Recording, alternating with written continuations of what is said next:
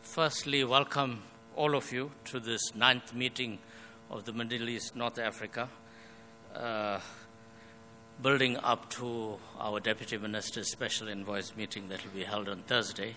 So, very warm welcome. I'm saying warm welcome from not a very warm Cape Town at the moment, uh, but a warm welcome to all of you, our delegations from Russia, Brazil, China, and India to this meeting. We have in the room uh, all of the delegations besides Brazil that is joining us virtually today, and they will join us physically as of tomorrow and for the uh, Deputy Minister's meeting. Now, very often I'm asked the question why do we have a focused uh, Deputy Minister's Special Envoy meeting on the Middle East, North Africa? Of course, this decision was taken almost a decade ago, given the developments in that region that impacts not only on the region but on all of us. And our BRICS ministers decided that our deputy ministers, special envoys, should convene once a year to reflect on the situation in the, in the Middle East and North Africa.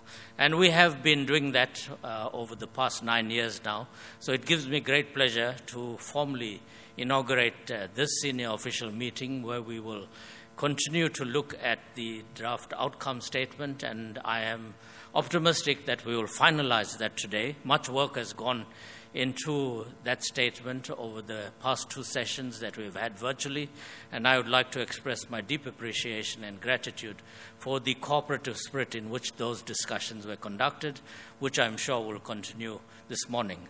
I think we meet uh, at a very critical moment in human history uh, it has been said, not since the end of the Cold War has the world community been in such a crisis. A number of situations that we are confronting simultaneously, not just major power conflict, but also the issues around climate change, biodiversity loss, uh, anti globalization, and of course, uh, the impact of new technologies, the so called fourth industrial revolution, on our lives. But we have seen that there has been some sunshine in all of this gloom. And uh, we have seen that sunshine verily in the region that we are dealing with this morning, the Middle East, North Africa. And the sunshine manifests itself in the form of the rapprochement between Saudi Arabia and Iran.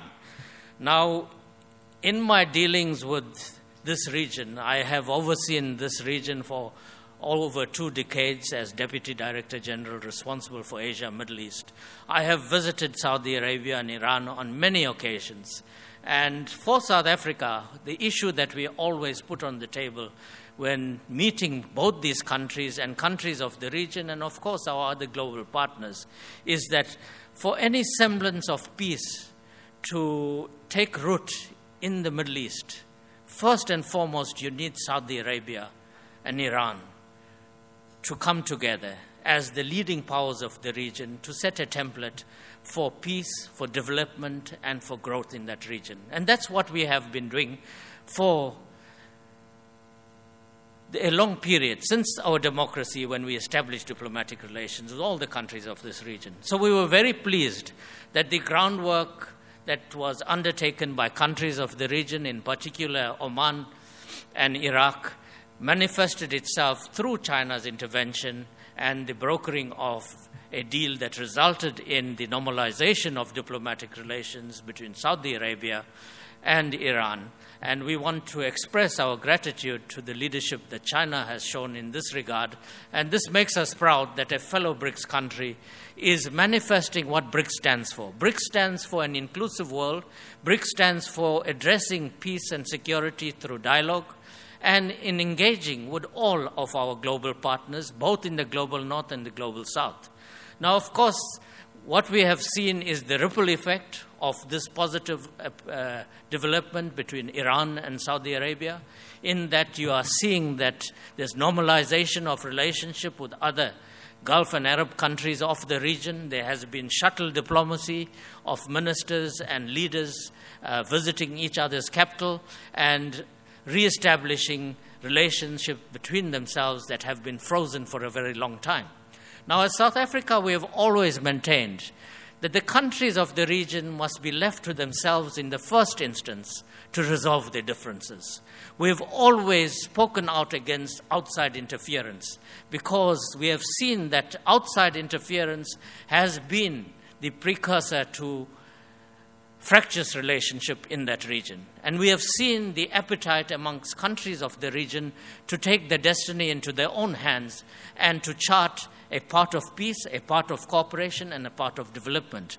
Because the Middle East, North Africa region is pregnant with tremendous opportunities, and we are all highly dependent on that region still for our energy needs, being the largest reservoir of, of uh, oil and gas in, in the world.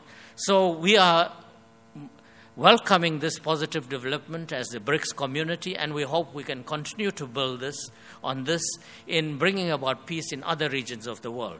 But as we meet also, we are extremely concerned around the developments in Sudan.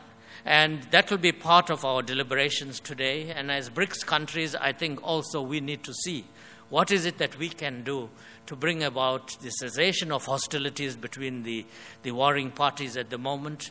As a result, we are seeing a humanitarian crisis in Sudan, and we would like to see uh, hostilities uh, ceasing as soon as possible and a return to peace and a return to negotiations between the parties to bring about uh, some sustainable peace within Sudan, which has an impact on the larger region.